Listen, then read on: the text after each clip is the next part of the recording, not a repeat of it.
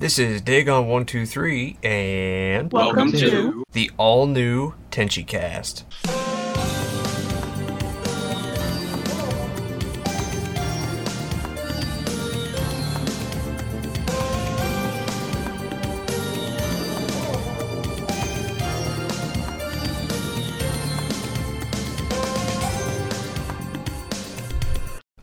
Hello, everyone, and welcome to the next exciting episode of Tenchi Cast, presented by TenchiForum.com.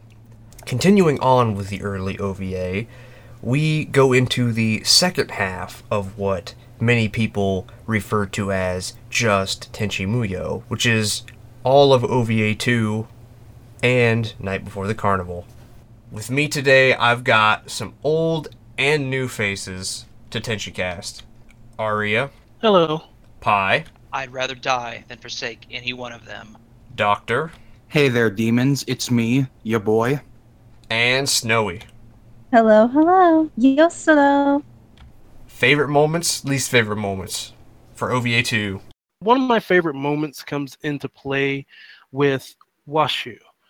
The way she throws shade at Dr. Clay with her doll that she used to evade capture by Zero, saying that she'd even put a ribbon on it for him. Then bringing the joke back later, that was gold. As far as one of my least favorite moments, I'd probably have to say the part where Zero expresses fear about Lady Tokimi. I completely get it, mind. It was just that it seemed to set up for Lady Tokimi to be more within that story thread, and then, well, you got nothing. Felt like that was a bit of a letdown in a way, that they had that easy to set up something for the future, and then it just went nowhere. So I have a few things to unpack here. Like I said in the last part, the opening for OVA 2, I Am a Pioneer, incredible song. Makes me feel so many things that it's hard to describe. It's just such a feel good song. It has like it hits all the right notes and of course the animation is very nice too. It's nice, but the song is the one that it's it makes it for me. And I second what Arya said about Washu and her back and forth with Clay. I thought it was very entertaining seeing how she outsmarts him at every turn and her development, her character development. I thought the focus on Washu in OVA 2 was fantastic because it's like you introduce this new character in OVA 1. Okay, so now in OVA 2, we get to learn more about her, especially in episode 8 with the baby. It's really touching and really really emotional stuff with her. She's just such a great character, and OVA 2 really made me appreciate her.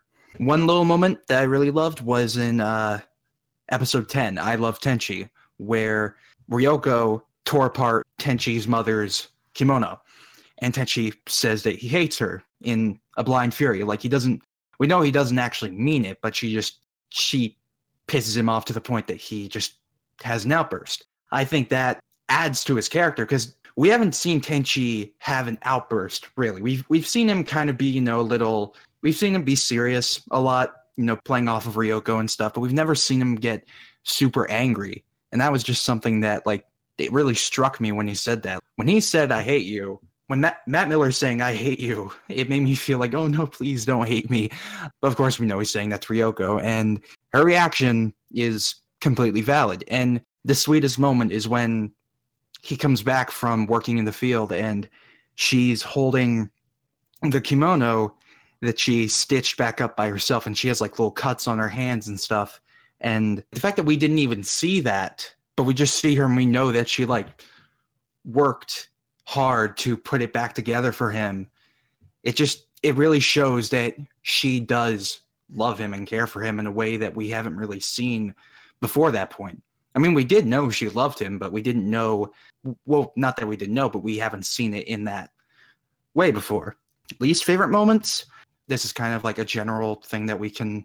I don't want to speak for anybody, but I feel like I've heard some people say before Ryoko combining with Zero and then becoming more submissive in a way, like becoming more flustered and it's hard to describe, but you you get what I mean. I didn't like that because one of the things that separated Ryoko from many, many other characters I've seen is that she is very blunt about what she wants and will do whatever it takes to get it. And that's just something so unique about her character. And the fact that they just kind of said, no, no, no, that's not how she really feels.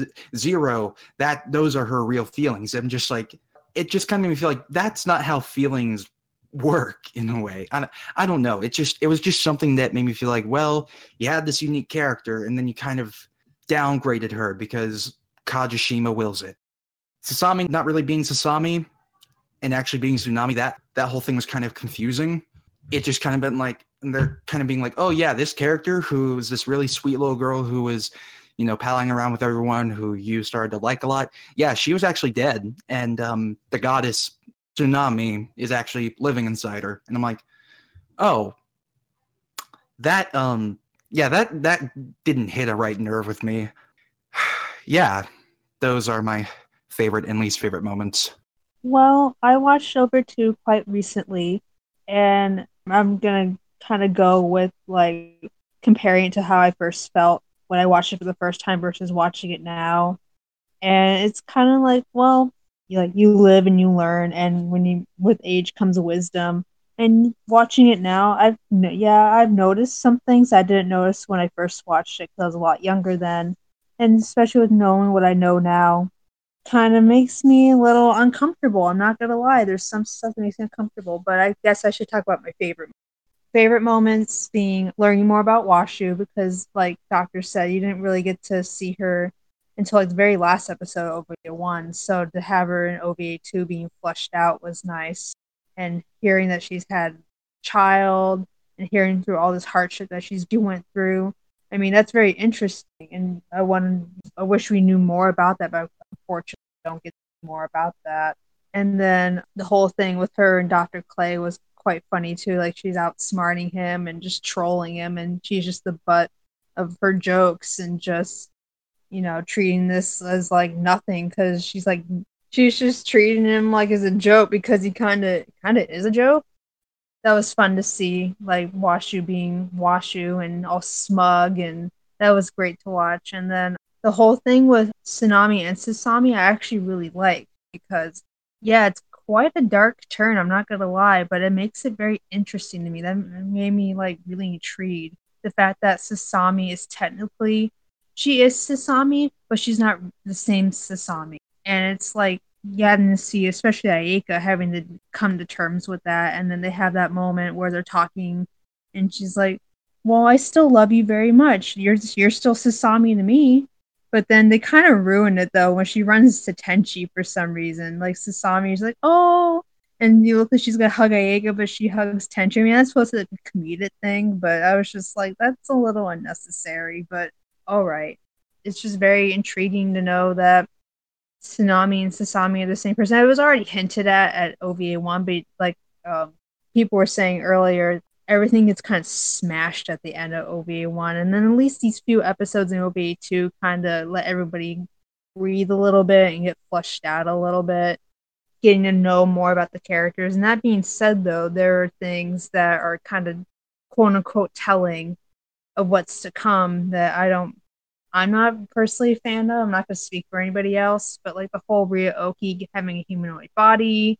Now, I mean, I didn't think about it much at the time, but it was just kind of like, oh, now I think about it, I'm like, oh, I see kind of why that happened now, and it kind of ruins it for me. I mean, there's still like really cute Ryo-Ohki moments, like in her child form, like in Here Comes Dry and all that, and I still like those. They're still really cute and all that, but I'm not so sure about it anymore. And then the whole Zero Ryoko thing, like I used to like that arc a lot. Now I don't anymore because, like Doctor was saying, it's kind of it kind of changes her, but because Kajishima wills it, like he wants her that way. It seems like so that way she quote unquote no strong females and all that. And I don't know, it's something something about that makes me uncomfortable the reason I loved Ryoko so much in the first place is because she was like a strong, I'm not, I don't give a shit about anyone else's opinion and all that. And it's good to have character development and all that and to like have different feelings more than just like one feeling or whatever. And of course, characters need to grow because if they don't, then they're just, you know, you can have a good story, but what's the point when you don't have a good character? But it's like right after that she starts becoming like a punching bag to everybody and uh I don't really appreciate that. I mean the whole thing with uh, Misaki and Ryoko is hilarious though, I'm not gonna lie. Because it's that one instance where I feel like yeah, Misaki is like really OP and just she's coming in here like all ridiculous and all like, oh, you're so cute, you're so cute. And then she sees another cute thing and just kind of throws away the other thing. I mean, that's just kind of her personality, it seems. And, you know, that scene was all funny and all, but it's just like after that, like going to OV3 and all that, where she's just like everybody's punching bag. It's like not okay. And I don't really like it too much, but, you know, that's just me though taking me back to when I first watched this when I was in college off of the old VHS tapes. OVA 2, again, I've said this, said this in the previous podcast on about OVA 1 that OVA 1 is this nice close story. It's a little rushed near the end, but it's a complete story and it'll stand on its own pretty well. OVA 2, to me, even back when I was in college, was a mixed bag. The reason being is because, as others have said, that it essentially starts bringing up a lot more of the lore. You see a lot more of a overarching story. You start seeing a broader universe. And a lot of the ideas that are in ova2 fascinated me. They fascinated me to know and i wanted to know through from i think it was like 1998 or 1999 something like that until I finally torrented, yes, leaked piracy, torrented fan sub copies of OVA 3 that I started seeing where some of those threads sadly would end up. But I spent like a good four or five years there just theory crafting with so many other people of where could some of these ideas go there's a lot of i would still argue now that there are good ideas lurking in ova 2 hell there's even a lot of good emotion a lot of good acting and a lot of good scenes in the series that re- still really need some love. But sadly this is one where you start seeing the cracks. The animation in this series is actually better, I would say, than OVA 1. The animation here is much more crisp, much more refined. They've had some years to figure out, to basically work the kinks out of their process, and it shows. Sasami and Tsunami, the scene where Ayeka and Sasami are talking to each other, it is beautiful in all the shadows that they have on people's faces and the different looks that different people have. It's it's a beautiful, beautiful series. Same with the music. A lot of music's recycled from the previous show but there actually are some new tracks that are in this particular series that aren't in the previous. Structurally, it's very fairly nice. Good points about this series. Good moments, favorite moments. Episode seven, Ryo-Ohki's crystals. I love Ryo-Ohki's crystals. They're cute. You have this just this entire mass of this fleet of tiny Ryo-Ohkis essentially hide in a storehouse. Just they just want some carrots. That's all they want. And you see all of them fly away, and it's just it's a cute little scene. Now, point of fact, I do regard Night Before the Carnival not as part of, OVA 1. I regard it as part of OVA 2. The reason being is because Night Before the Carnival has the same director as OVA 2 has, which is Kenichi Yatagai. So, as such, the Ryo-Ohki's crystals moment is cute. It's it's it's it's nice to see. However, the next two episodes, uh, Hello Baby and Sasami and Tsunami, have I'd argue my favorite two scenes in the entire second OVA in particular Washu's story, where she's telling about her child and her family and how all these things, all these pressures tore them apart and the tragedy of her life and how that gets opened as she's taking care of this baby and remember starting to see flashbacks of her own son. It's heartfelt, it's touching. I really feel for that character. And specifically since Washu in OVA 1 had maybe a handful a few lines in OVA in episode 6 and that's all she got. And then the series ends. This episode gives Washu a lot of good ch- chance to breathe. It gives her a chance to develop and see what kind of character she's going to be. Same thing in episode 9.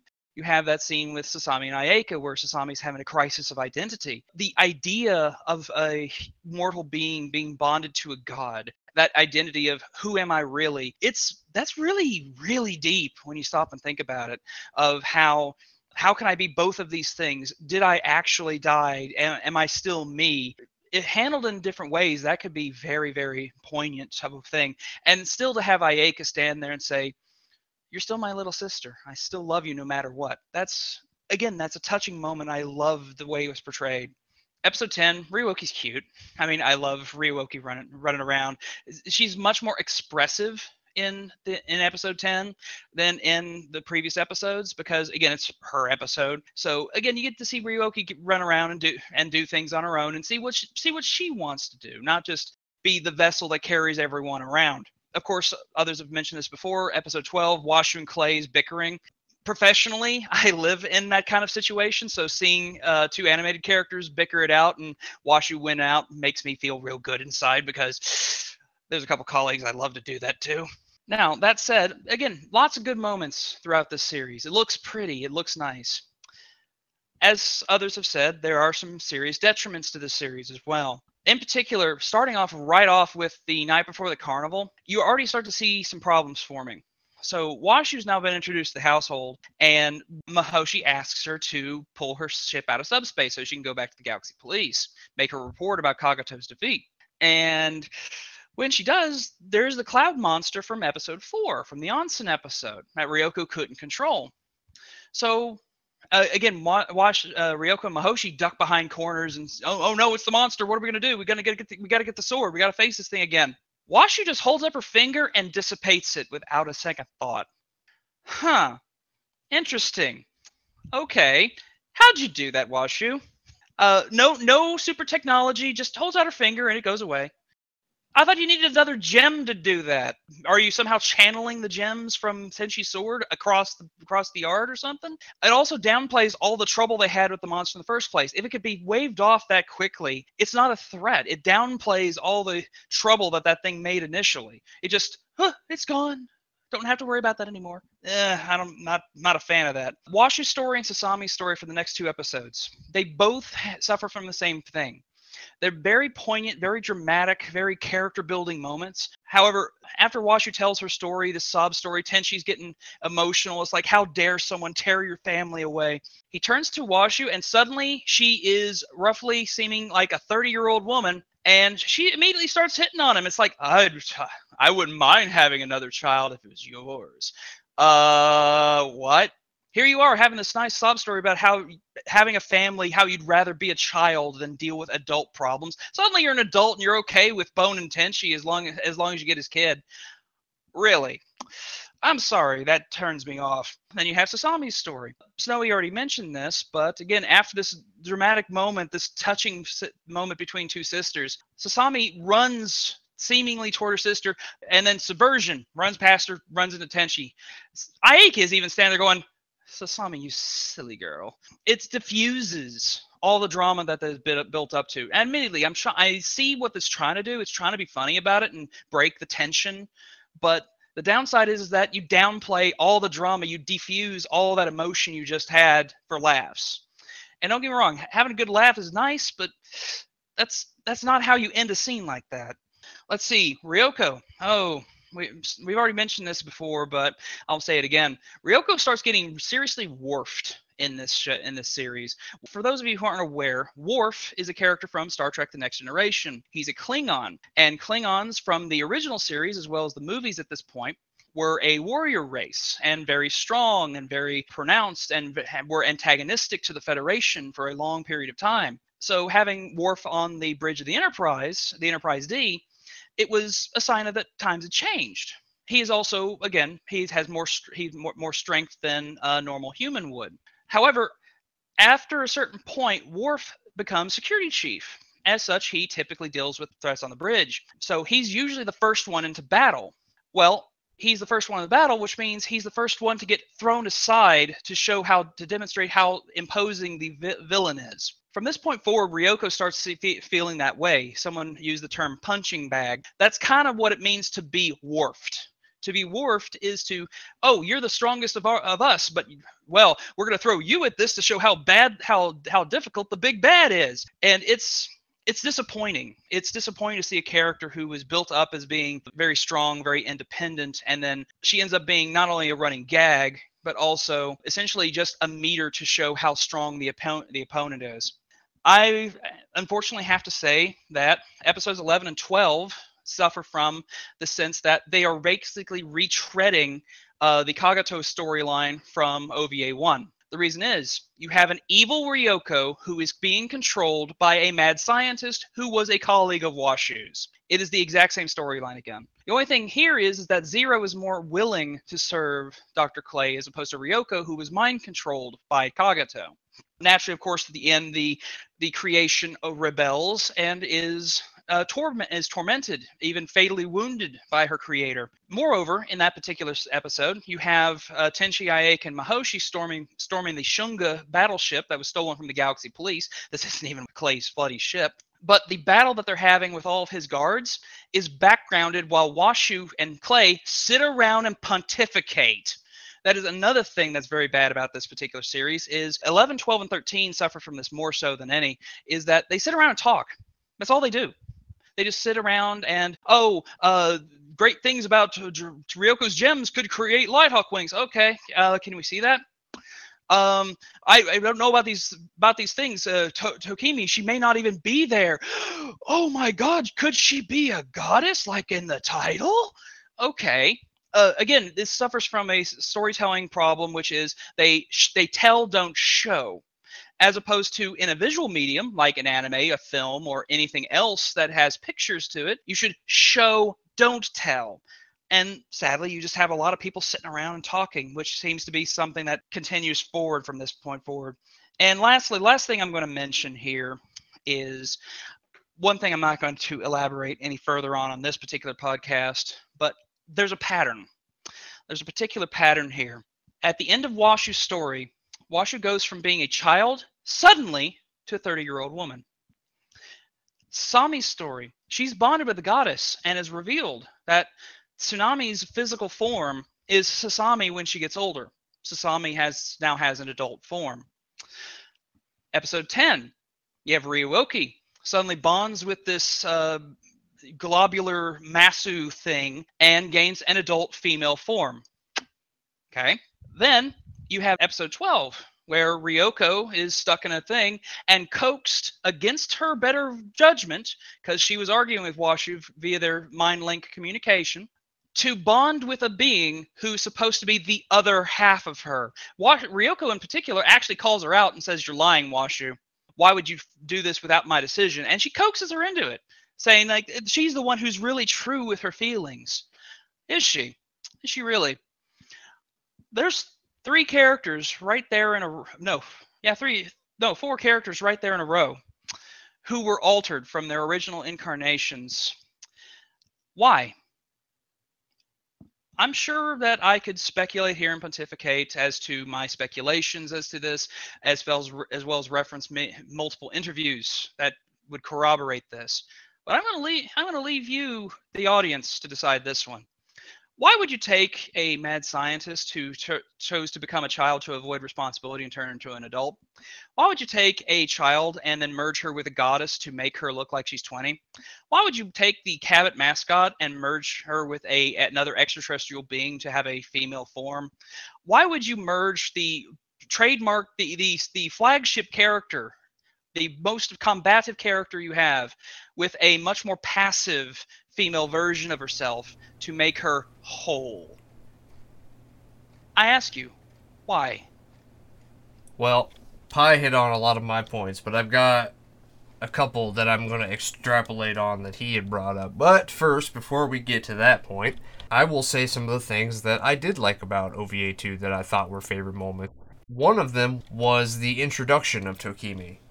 Not necessarily how she would end up being, but the idea of Tokimi was kind of cool because one, I loved her theme. Her theme theme of Tokimi is very Super Metroidy. It's very spacey. It's very it, it's it's a really cool theme, and I think it it's very ethereal, so it fits very well with Tokimi as a character. The idea of Tokimi kind of being the opposite of Tsunami was kind of cool because this was really before Tenchi Muyo and goddesses and gods and all that had kind of gotten completely out of hand. And it was kind of cool. Like I, I thought the the mystery of it, the almost horror of it was kind of cool. The I Love Tenchi episode where Ryo-Ohki, you know, forms with the Masu and there's uh, you know, Ryoko is wearing uh Achi Ashika, ha ha ha, this is the OVA, wearing Tenchi's mother's kimono. And just that whole thing there. I also liked how Washu is teaching class and all of the girls are basically dunces and they Washu drops a tanuki on Ryoko and I mean tanukis are funny. And I, I thought that like overall at especially at the time I thought that was a funny episode. I like the sci-fi elements. I felt like they they weren't the same as an OVA one, but I, I they kept up in parity, not parody, but parity to OVA one. And for the most part, I enjoyed most of Hello Baby. Like I think I coming right out of OVA one, Hello Baby is a nice change of pace. You just got done fighting Kagato, you just got done having this like life altering event, and now all the girls are kind of, you know, relaxing. All of these fantastic a space pirate and a genius and uh, uh, two princesses and how will they you know how will they take care of a baby? It's fun. It's fun. But that's about where the buck stops because as far as fun and favorites are concerned because when you when I first went through and I'm sure Pi, Snowy and so on as we're going through we don't notice it the first time because we're high on OVA 1 when you look at it critically and especially with hindsight and looking what has come out afterwards it is fatally flawed. Fatally. I will say fatally flawed because it doesn't hold up to any kind of scrutiny. And if anything, it represents. Some people may not agree with this assessment, but OVA 2 is just OVA 3 with nostalgia. It is. It absolutely is. And that's obviously a lot more provocative than Pi was going to say, but that's my part of that's my job in this particular podcast to be the provocateur. One of the things and Pi did this, but all like I said, I'd extrapolate on it. Is I hate, I despise the idea that each of the girls was not good enough. I despise the idea that they needed something to become better, that they needed something to become whole, and we can p- almost unequivocally point the finger with sources abundant at at Kajishima. He doesn't like those characters for whatever reason. And he's made that abundantly clear a number of different times, including the newly released Shin Tenchi novel, which we will get to in a podcast. I don't know which one is more damning, but I'll just go down the list. Washu goes talks about this moment where she loses a child, and this child, of course, is assumed looking at them to be, oh look, she's supposed to be maybe related to Mihoshi and it's this life altering event. Lol, JK, I'm 30. Let's smash. No, I reject that. That's bad. I don't like that. I don't like the implications. And then you get to Ryo-Ohki, the mascot, Pioneer's mascot. She gets transformed into an adult female. At the time, doesn't seem like a big deal. There's all kinds of other females around. Then you actually look at it again, and you're like, wow, what is that hinting at?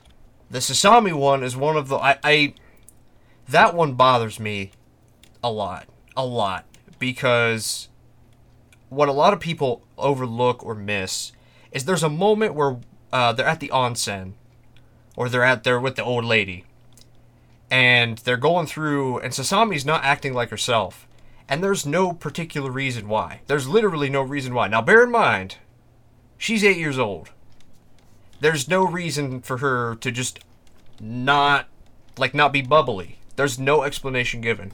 And they, her and Wa- and Washu chases after her, and they're walking through this field. And Washu's like, "Oh, look, there's this pretty flower. Blah blah blah. You should take it, Sasami." That's it. That's the scene ends. What people don't know, again, hindsight, the internet, that particular flower is apparently in Okayama a remedy for menstruation. She's fucking eight years old, Kajishima. What is that? What is that?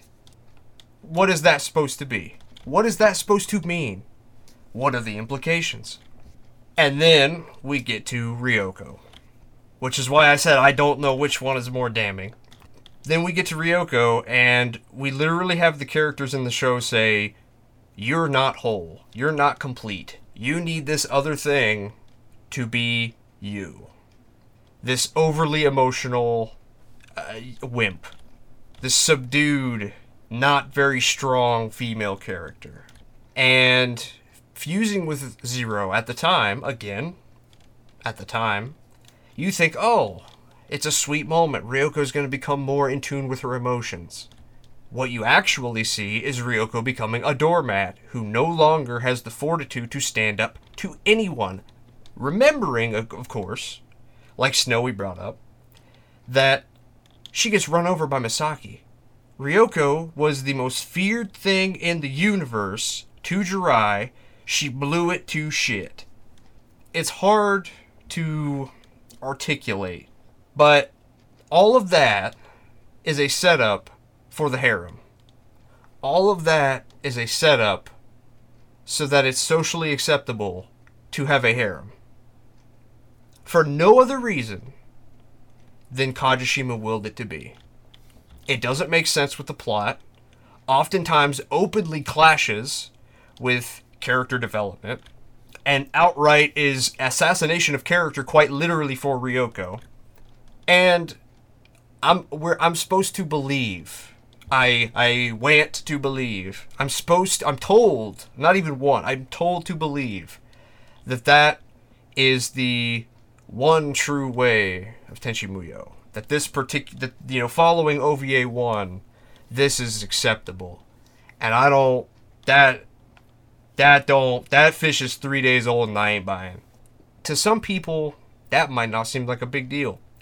Oh, Tenchi is the Tenchi is a harem series. Tenchi didn't start out as a harem series. It's considered the godfather of modern harems because it did everything that modern harems do, minus the part where there's actually any kind of payoff. Or, uh, well, Tenchi had a payoff, but modern harems do not. They took the template. And, uh, I, I couldn't get over that. I couldn't at once, like Snowy said, once I figured that out, and once I was, once that became firmly implanted in my mind, and the signs and all of the tell, and I just the kind of the ridiculousness of how those things are shoehorned in there. uh, You can't you can't look back from it. It's a it's a detriment. It's very fatally detriment in my opinion. Now, we've kind of gone over why things are our favorite. Are they not our favorite, our least favorite? OVA 2 introduces a ton of new characters. We see Taro, we see Tenchi's cousin, we see Dr. Clay, we see Z at the very end, who we don't actually know is Z yet. Zero, Tokimi, Mihoshi's great great great descendant, Washu's husband. All of these new characters, all of these plot lines and subplots, in hindsight, were they done well? I want to be generous in a way and say somewhat. But like, okay, seeing Tokimi in full for the first time, really cool. Some of these elements I'm like, oh wait, these are really cool, like unique little seeds that are being planted. Where is this gonna go? And eventually we saw OVA three, we saw where it did go, and look how that turned out. Kajishima, regardless of like how I feel about him, his problem as a writer is that he has way too many ideas at once and he doesn't have the space to fill it. I'm not saying he deserves the space to fill it, definitely not. But he has all these different ideas and wants to steer the course in his own way, regardless of what the last OVA was and what that was promising. What what made OVA 1 great was it had a sense of humbleness to it it established its main characters and its villain, and it was sowing those tiny seeds of the lore again, even though it got very a little bit convoluted near the end, as we've mentioned in the previous podcast, and of course here. But it was its own complete story. OVA 2 just feels like an advertisement for whatever Kajishima wants to write in the future. It just feels like it's an advertisement like, hey, you want to see where all this stuff goes? Well, wait seven, ten years, whatever. Like you'll get a payoff. You might not like it, but you'll get that payoff. It felt more episodic and and sitcom in a way. because it's just throwing so much shit at you and you just like when you initially watch it you roll with it but as you go back you're like wait this is way too cluttered this is way too convoluted kajishima what the hell are you doing to be different from ova 1 to ova 2 needed to have a story like a very solid story from beginning to end at least i think and it could have flipped some things on its head it could have thrown us for a few loops it could have had a couple twists but it didn't. It just felt like Kajishima just put in these new characters, these new ideas, which some of them, yeah, some of them are interesting initially, and you want to see where they go. But the thing is, Kajishima does so much world building that he forgets. I mean, it's not good world building, but he does so much of it that it that he fundamentally forgets the core of Tenchi Muyo. The heart of this franchise is the characters, and it always will be. And it's because it's not what Kajishima wanted. He wanted to tell his own story. It's going to be his way or the highway. And it really is unfortunate because some of these concepts are good. I would say some of these on paper, some of these are like, yes, that could work. But again, it's all in execution. And to kind of make a connection, OVA 2 reminds me of Iron Man 2 in a way, where it forgets what made the first one so important and becomes an advertisement for something quote unquote greater. I like Iron Man 2 more than OVA 2, that's for sure, but like like we said, the cracks start to show, the flaws start to come out. We see because again, Kajishima, this one Kajishima really took over and he just this is the start of him running this franchise into the ground. Well, this goes back to what was said about Lady Tokimi. I've always felt that if you're going to introduce something into a story, it should be used in some way. If you introduce something and nothing's done with it, what exactly is it there for? What if they brought up the Lighthawk wings, but they never came into play? And Tenchi simply won his fights through nothing but plot armor? What if the gems were brought up, that were supposed to constitute Ryoko's power, and nothing was done with them at all. We have to see these things, as was brought up earlier. Otherwise, well, nothing's going to make a lot of sense. And in hindsight, I would say yes, in a way, just because you see Lady Tokimi for the first time. And to be honest, I wasn't too interested in her at first, like, because I mean, you saw her in Sasami's dream in Night Before the Carnival, and you saw her as a threat. I, I figured she was going to be some some sort of prota- uh, antagonist, actually, not protagonist. Sorry, antagonist. And I mean, she she is has a gorgeous design, by the way. Like her design is like lovely, but it's like you show her, and she she's seen to be like some kind of mastermind villainess like opposite of uh, Tsunami. And then you have Clay and Zero going off to do what she wills. And then you don't really see her again. And it's just like, well, okay. Oh, well, I suppose. And then, yeah, you get the payoff later in OV3. I mean, if you could call it a payoff, I guess. And you have to wait how many years for that? And it's, it's a disappointment, to say the least. So the first time around, I wasn't too interested in her because I just figured, you know, she's just kind of like there. I kind of telling everybody else what to do. I mean, if she came out of the shadows and started doing something, then I would have totally been like, oh my god. But you know, she never did. And then you get Sasami and Ayeka's family coming over and all that. And I like Funaho and Misaki. Like they're fun characters, I think. Like I really enjoyed their them being there and interacting with the characters and Misaki especially just being the way she is. I mean, like that's me when I see cute stuff. It's like, oh my god, cute stuff, you know, like I love her. And the fact that they kind of ruined her character in OVA 3, like being some kind of contractor or whatever she was, versus seeing her in OVA 2 just being like a doting mother and just like, you know, very immature and just happy, Genki kind of girl, you know, or whatever. I don't really like, you know, the emperor or anything or what what's his face cotton candy head they were just kind of there for butts of the joke i think and seeing all these new characters was interesting, but the fact that they never really went anywhere, or when, when they did, it was just too much. Too much, yet not enough.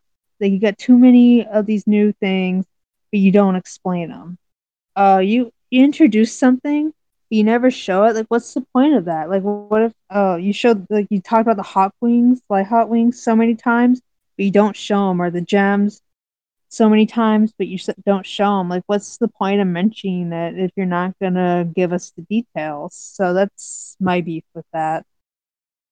There's a lot of things that I, I said before that were introduced introduced in OVA 2 that I really dug, that I uh, thought were introduced well. Some things, however, especially in hindsight, hindsight is quite 2020 in this regard, but there are several things in hindsight that were not handled as well. I will say, from at least from my perspective, Lady Tokimi and her assistant D3 were introduced, in my opinion, very well. I liked the mystery that we had this goddess in the shadows who's cryptic, un, possibly even unknowable. Not to allude too much, but Lovecraftian in her ways. That you, she may not be comprehensible, and if you did were able to comprehend it, your mind would explode or something. As Zero said when she saw Tokimi, she was Zero, a robot who has all of her emotions stripped from her at this point before she's implanted with Ryoko's uh, mind and me- memories and emotions even being stripped of all those emotions, Zero was afraid that this being she could she could make logical computations of just about any other ethereal being but Tokimi was something else. She was something other something she could not comp uh, in, in any of the ways that she could compute could not comprehend. And that kind of that kind of setup is beautiful. I love that kind of setup. Is there's this great unknowable puzzle, and it needs we need to solve it. We need to under. I want to know more about this this thing, and again, back in back in the day when I was collecting these things originally, I had theory crafted all over the place. I wanted to know who Tokimi was, and that introduction in OVA two is great. Just the way all these spires of darkness sh- shoot up, and then Tokimi uh, just appears out of nothingness. And in the English dub, here's an interesting fact: in the Japanese, Tokimi is played by Jennifer Darling, who's Ayeka's voice actress, and you can hear it a little bit. Uh, she, her voice is distorted by some uh, audio engineering, but it's still that kind of, kind of uh, very, very educated, very regal, has presence, and it's like she has power and that's that's how you would introduce a new character and especially with her character design with the clawed with the clawed gloves and the very narrow eyes she's built like a villain. And it's like i want to know what she's got up her sleeve. I mean she's instructing these minions clay and d uh, clay d3 and uh, zed as well we didn't know his name at the time uh, zero to go out and do things to washu to catch washu to bring her in. And Clay's a nefarious guy, and uh, you can't you can't if she's a god and she can see all these see all these things and she's so above everything. How could she not know that Clay's not a, not on the level and that he she's he's going to do something? He's going to go against her better judgment unless she's going along with it. I loved her introduction. I adored that introduction for her. The masses introduction. The masses introduction was I think it could have been handled better rather than just have Washu sit there and lecture lecture to us. Actually, kind of get in, get in there, see the mass do different things.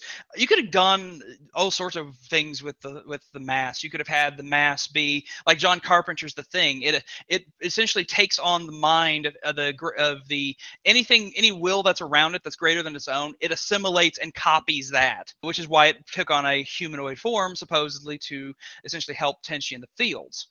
Well, hey, you could do that really easily.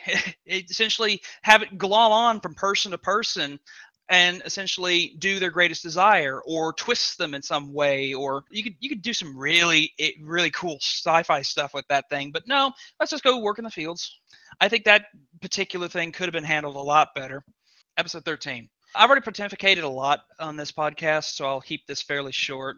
But the dry stuff in episode 13 could have been handled far better. Reason being, if any of you have read Hexagram of Love, then you have seen a different interpretation of these characters before that predates the airing of this episode. So, in particular, Azusa is not a joke who is henpecked by his two wives. He is the king of Jurai. He goes where he wishes. If he wants someone killed, he will send the divine response warrior to kill. He is not just some pushover, doting father for Ayeka. No. He's the king of Jurai. He is the king of the known universe. You don't mess with him. And here's the thing. He's also portrayed as being just a cool guy. If you're not if you don't have a beef with him, he'll sit down and have a beer with you. He's jovial to his son, Yosho. He's uh he's kind to his daughters, but he's still stern. He's he's what you would imagine a king would be.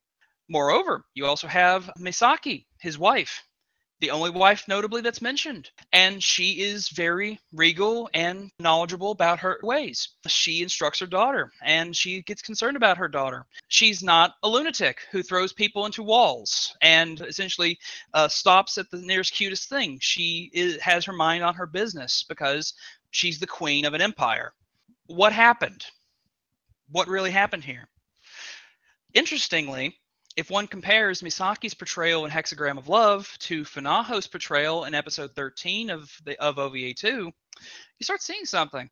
And you start seeing certain characteristics that are in common, but with a different name and different uh, different species, so to speak, between Misaki and Funaho.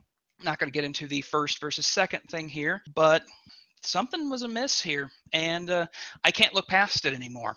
You've, I've seen too much. There seems to be that certain characters that were created at certain times seem to be now portrayed different ways. I already talked about at length uh, what happened, some of the stuff that seems to be happening with the main cast, but even with the secondary cast, the ancillary cast, the extended universe cast, if you will, even they are starting to be portrayed in different ways. And then you look look slightly forward and you see what happens to Misaki in the next in the next chapter of this uh, this little saga of ours, and you really kind of scratch your head and it's like, what did she do?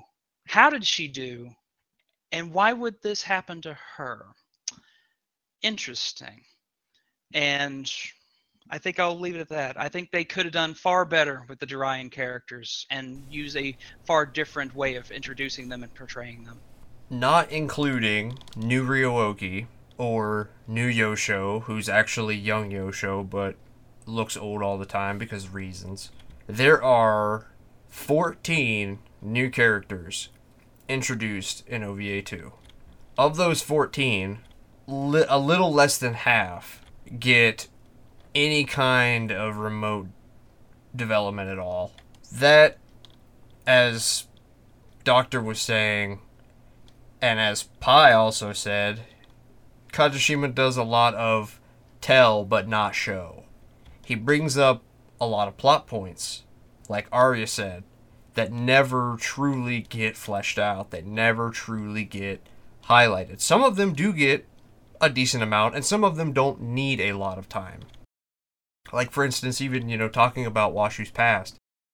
Just having the little bit that they put in there is not inherently bad. I think it was done well for what the purpose was. The purpose was to show that Washu had something in her past that caused her to want to be the way that she is now. That's fine.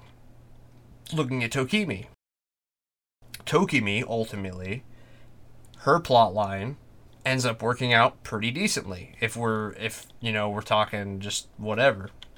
Azusa, same thing. He doesn't have, you know, as far as his plot, although actually I could say that his plot line never comes up again because he's he's kind of in a quagmire.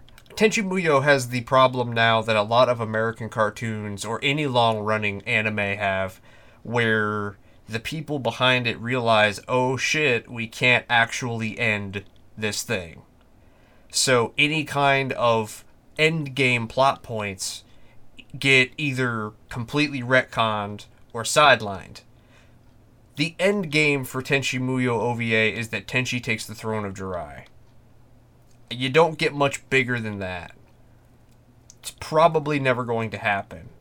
I think the introduction of it was it was it a farce to introduce Seiryo for literally a minute, maybe. But the implication is it's important. Much like Ryoko, much or fusing with Zero, much like Sasami being Tsunami. These incredibly important and character changing points oftentimes get sidelined or retconned completely. And there's no particular reason why.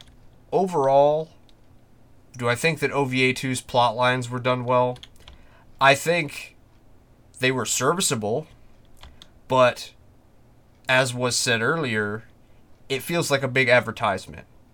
It, it it's the Molyneux circle for any gamers out there. It's hey guys, I want to do this thing. Oh hey, I'm doing this thing, but we don't have enough budget. Maybe next time. And it's this big vicious cycle that never ever gets fixed. And for some reason, a lot of people don't see that, and they just assume that, oh, I believe him this time. Wile E. Coyote, I believe him this time.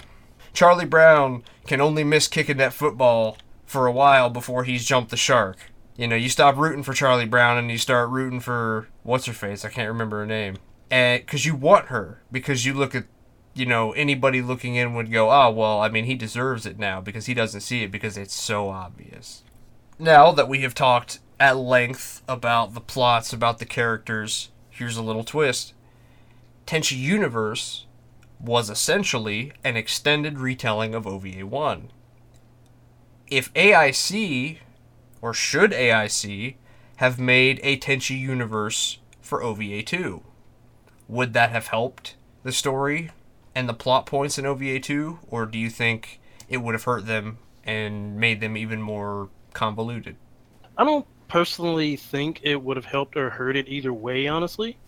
Each telling of the story has its own nuances and charms things to like things to dislike if it were to be a thing and it provided more material for anyone wanting to watch and get invested i really think that's about all we as fans could probably ask for in the long run you know to have more stuff to latch onto as fans of tenchi as a series as an ip to be able to go, this is what we love. I think that would be good in and of itself if it were to continue. But on its own, as it is, I, I really think it's fine. You know, complaints aside, of course. And well, uh, I don't think we need too much else. Tenchi Universe, the 26 episode series from 1995, is my favorite Tenchi thing ever. I'd probably say, yeah, because it took this short story, this short six episode story from took OVA one, branch it out, and it changed. It did change things around, obviously, because you got to keep things fresh. But it made a a really nice, really solid, complete TV series. And honestly, I had a lot of fun with it. Like first arc was very episodic, save for the multiverse three parter.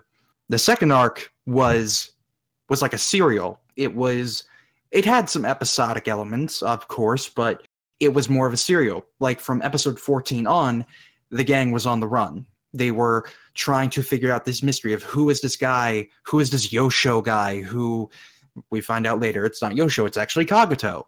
Um, and that was a nice twist. Like when I fa- when I was watching it and we found that I'm like, oh, they're doing this. This is really cool. They brought this thing in that we knew from before, and now it's being told in this different way that makes the that makes it fresh, that makes it interesting. Now, if AIC had done it for OVA 2, I fully believe, without a doubt, it could have only helped it. OVA 2 is completely and utterly cluttered. It is a very cluttered very choppy, messy OVA compared to OVA 1, of course. They could have done some great stuff if they made like a season two of Tenchi Universe and have it be a sort of adaptation, refixing of OVA 2. The first arc could either be episodic or the first arc could be dealing with Dr. Clay and Zero Ryoko and stuff like that. Oh, of course, done better. And the second arc could be actually doing stuff with the Juraian royal family. Maybe actually do that concept of Tenchi having to fight his family because I think that is a very, very interesting concept that I wish, out of all the plot points that was promised in OVA 2, that one is the most interesting to me. And that is seen as sort of an endgame scenario, like Dagon said previously. It could have really been something cool, and it could have really fixed the story that was done by a writer who, like we've said, love pretty much loves the sound of his own voice, or in this case, writing, and thinks he's a genius.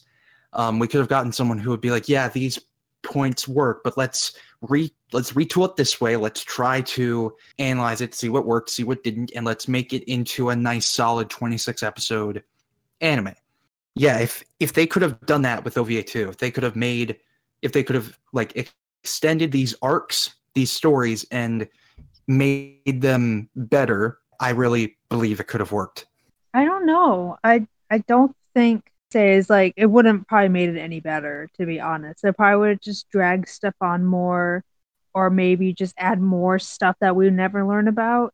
And I don't know, I just don't see it panning out very well. Like they could try to make it like Tenchi Universe, but it wouldn't probably be the same, quote unquote, I suppose. I mean, it depends, I guess. But if you really want to go more into OVA one in a, in a way to see if, what it could have possibly been, I would just read the manga to be honest. No need for Tenchi, and then all they all knew Tenchi Muyo because that really just goes off of like immediately right after the Kagato attack in OVA one, and then you get immediately right into another adventure. Like right after that, no all this lulls and all that. I mean, there's some like moments, there's slice of life moments, but I just think that something like the manga should get animated, even if it was just like a 12 episode, like or 24 episode series, or even just a OVA of that. I mean, I mean, Okuda does something that Kajishima just can't, and it's just that he adds a lot of characters into his series too to spice things up. But they're usually like characters that kind of come and go, and you don't really see them again. Like whether they die or just their plot arc is over. And they're just the characters in that are just done so much better in my opinion just because like you know they have like stakes they have personalities they they they know when to go you know it's just i would recommend the manga most definitely versus like i would even actually not necessarily watch ova 2 unless you really really want more tenchi lore i would just watch OVA one and then go straight to the manga. But that's just my personal opinion. Dagon, you should know better than to ask me to uh, talk about speculations of adapting things into new stories. Never tell a fan fiction writer what he, uh, ask a fan fiction writer what he wants to do. So, could AIC have made a uh, Tenchi Universe version of OVA 2? Well, I'm going to take for assumption that we're going to be adapting uh, OVA 2 into Tenchi Universe as Tenchi Universe already stands and not some standalone. Uh, that the ideas of uh, OVA 2 would be integrated into Tenchi Universe. Well, sadly, some of them would work, I think, but some of them would not. The reason being is the dy- character dynamics and some of the character relationships in the universe are actually far different than they are in the OVA. In particular, uh, Ryoko in the Tenchi universe has no relationship to Washu, except possibly they might be from the same race or something. Ryoko is a space pirate. She's well known amongst the amongst the galaxy. She has her own rivals like Nagi. um, there's all sorts of other things going on. Washu is not connected to the gods to our knowledge. Washu is just a genius scientist who was exiled for her illegal experiments 700 years ago. Ayeka is not searching for her her lost brother Yosho, while Katsuhito is Yosho in Tenchi Universe. She uh, they she and uh, Ayeka and Yosho are not directly blood related. In fact, Ayeka takes a significant amount of time in episode 23 of Tenchi Universe, specifically to address the fact that there are multiple branch families who are basically vying for control. The opening of Tenchi Universe even states that Ayeka is uh, pending marriage. She's going to all these different marriage meetings, being courted for uh, her essential event, her essential marriage. In episode 14, no, it's 15.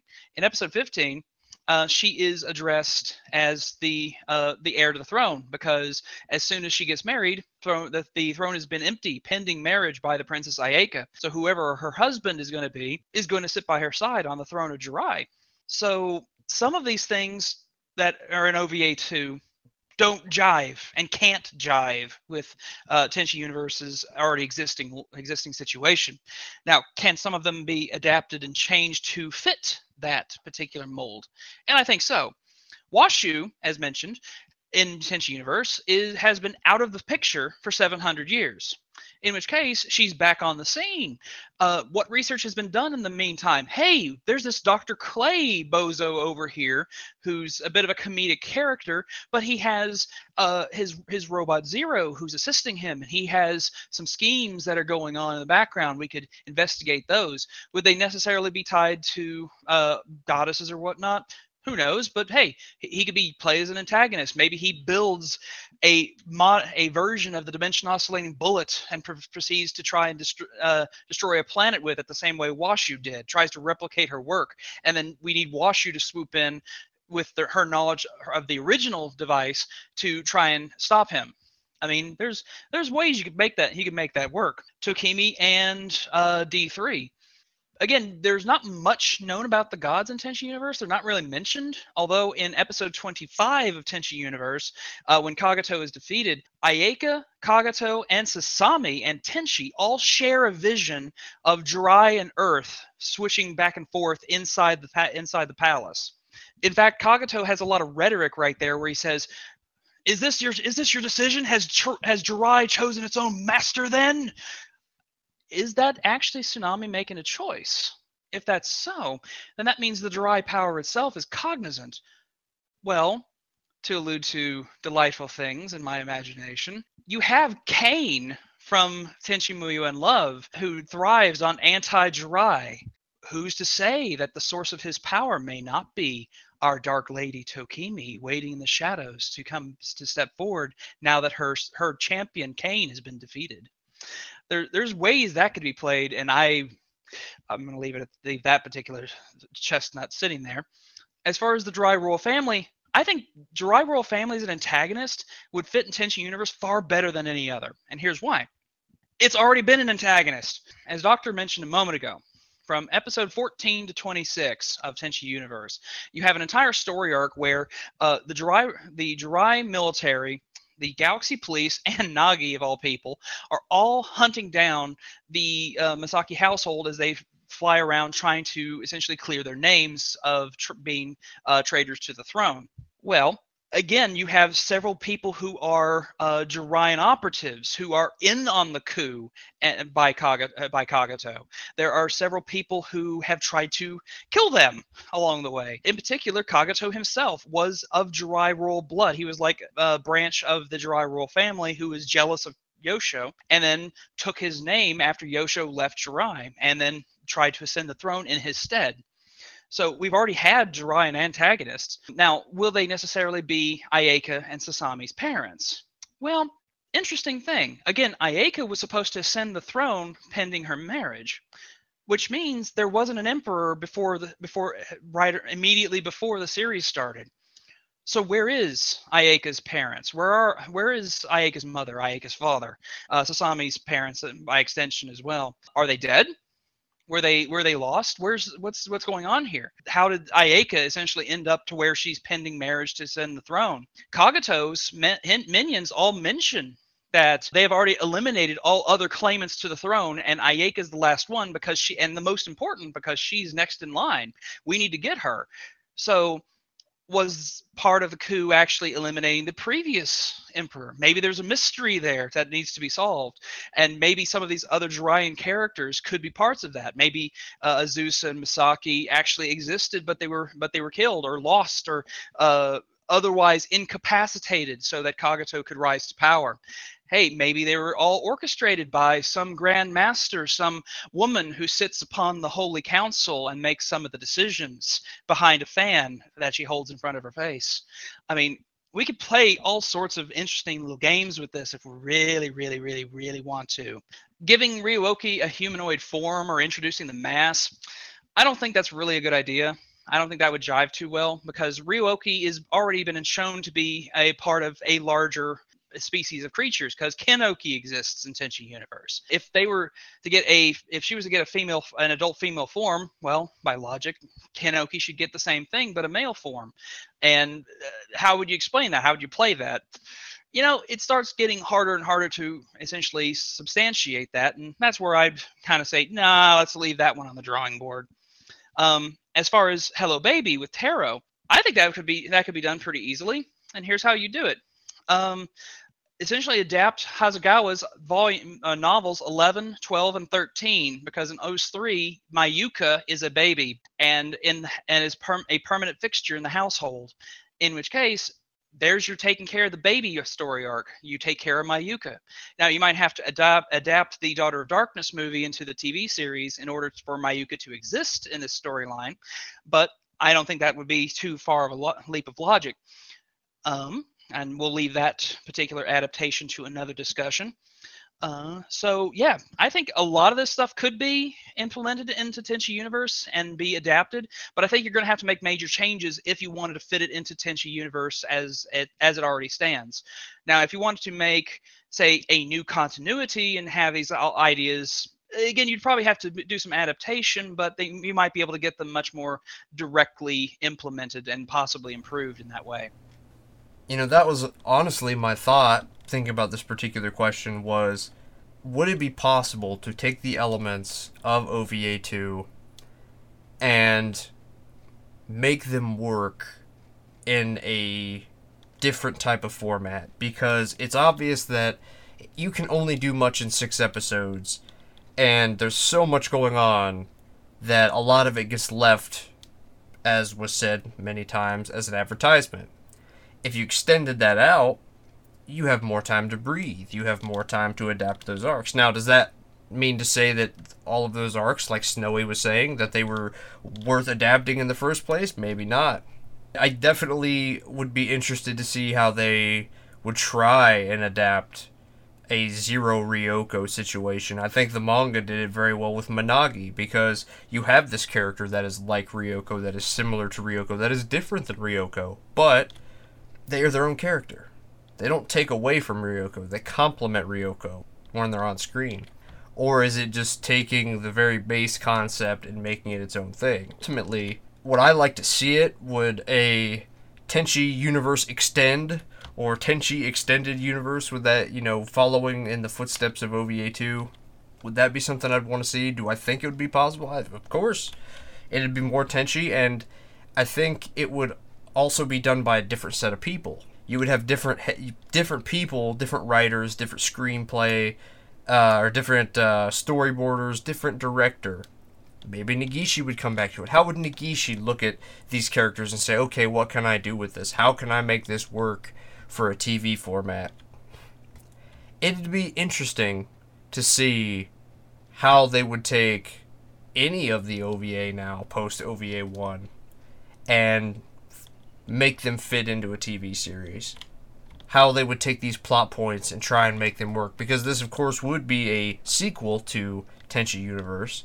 So it would also have to have some congruency with all of the things that happened in that timeline as well. I want to thank everybody who came in today.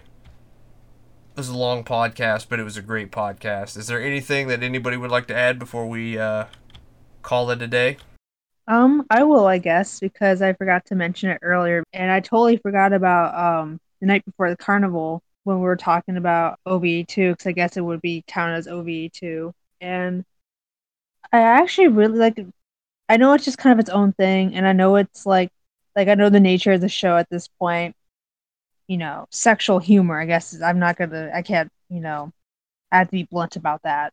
I mean, it, it is a lot because that's the whole point of the episode. But I have to say that's quite a funny episode, one of my favorites, just because you see you have Sasami, who's one of the more mature girls of the house, tricking Ryoko and Ayeka to thinking that manga books, like really old manga books, are like guidebooks, love guidebooks. And so you see them like acting like fools, you know, using manga as like templates of like love, and you see them act all ridiculous and using that and acting like it in quote unquote real life. And I think that's really funny. and also the whole like sabotage of um, and Ryoko and Ayeka teaming up to sabotage uh, Washu and Mihoshi, and just to have it all just blow up in their face in the end, like literally because they're like sitting near the lake and they just crawled out of, and they're just like sitting there laughing hysterically while Mihoshi like crashes down onto them. I mean, I wish we had more stuff like that because that was generally like really funny to see them because it was more of like just like a normal slice of life thing. And of course, yeah, the thing in the middle with Washu really bugged me. Like I just skipped that.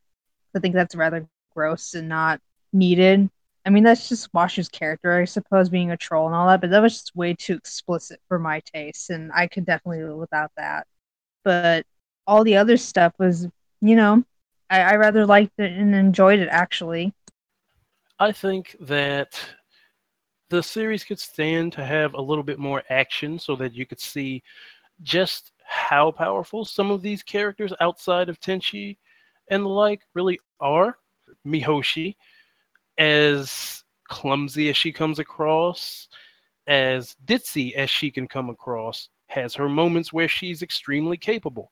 I'd like to see how far that would extend. I think it would be pretty cool. Not to mention her seeming power over causality. I want to see that in motion. That is it's it's a hilarious plot point and I think they could do more with it.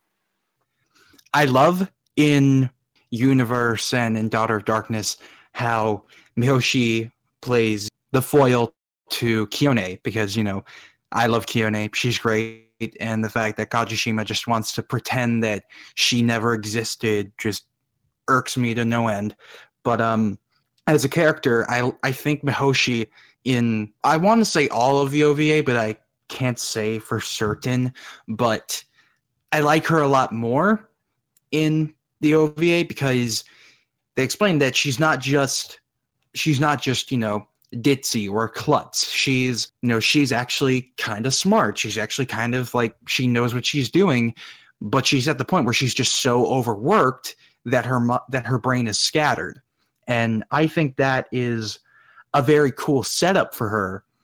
And of course, it doesn't really go anywhere to my knowledge, but like I think that version of Mihoshi should be, if at all possible, explored more in the future. One more thing I wanted to say is one of the things I really like. This is like a very minor thing in a way, but I liked how I liked seeing everyone. I liked seeing the main characters fight side by side. I don't know something about something about um in episode twelve of OVA two when we see uh, Tenchi and Ayeka like getting down to business. We're like, okay, we got to get into uh, Clay's ship. We got like we're in serious mode. We know what we're doing, and of course, I mean, Mihoshi is there to like have the tension break. But it's one of those things where it's like it could be very easy for to have like Ryoko and Ayeka just see Tenchi as like the the the golden trophy at the end of the tunnel. As many series of this ilk have done with you know love interest in the main character it could be very easy for them to do that but they don't they they have actual relationships with him outside of just their love for him and that's something that nowadays uh, you don't really see too much in in the harem series or whatever and it's one of those things that just makes me smile and it makes me be like yeah tenchi was its own thing. It had this personality. It wasn't just like it couldn't have just been a shallow harem series. It was something bigger. But it's just those moments that I really like, and it makes me be like, wow, actual time and effort was put into crafting these relationships. All right, then. Thanks, everyone, for listening. It was a ton of fun. I hope you all enjoy. If you liked all the stuff that we talked about today, make sure you follow us you can find links in the description for Google Play Music, Stitcher, Twitter, Tumblr, Facebook, iTunes. Come talk to us on Discord. Links in the description. All things Tenchi. And make sure you check out TenchiForum.com for all the latest things Tenchi. Until next time, stay gold.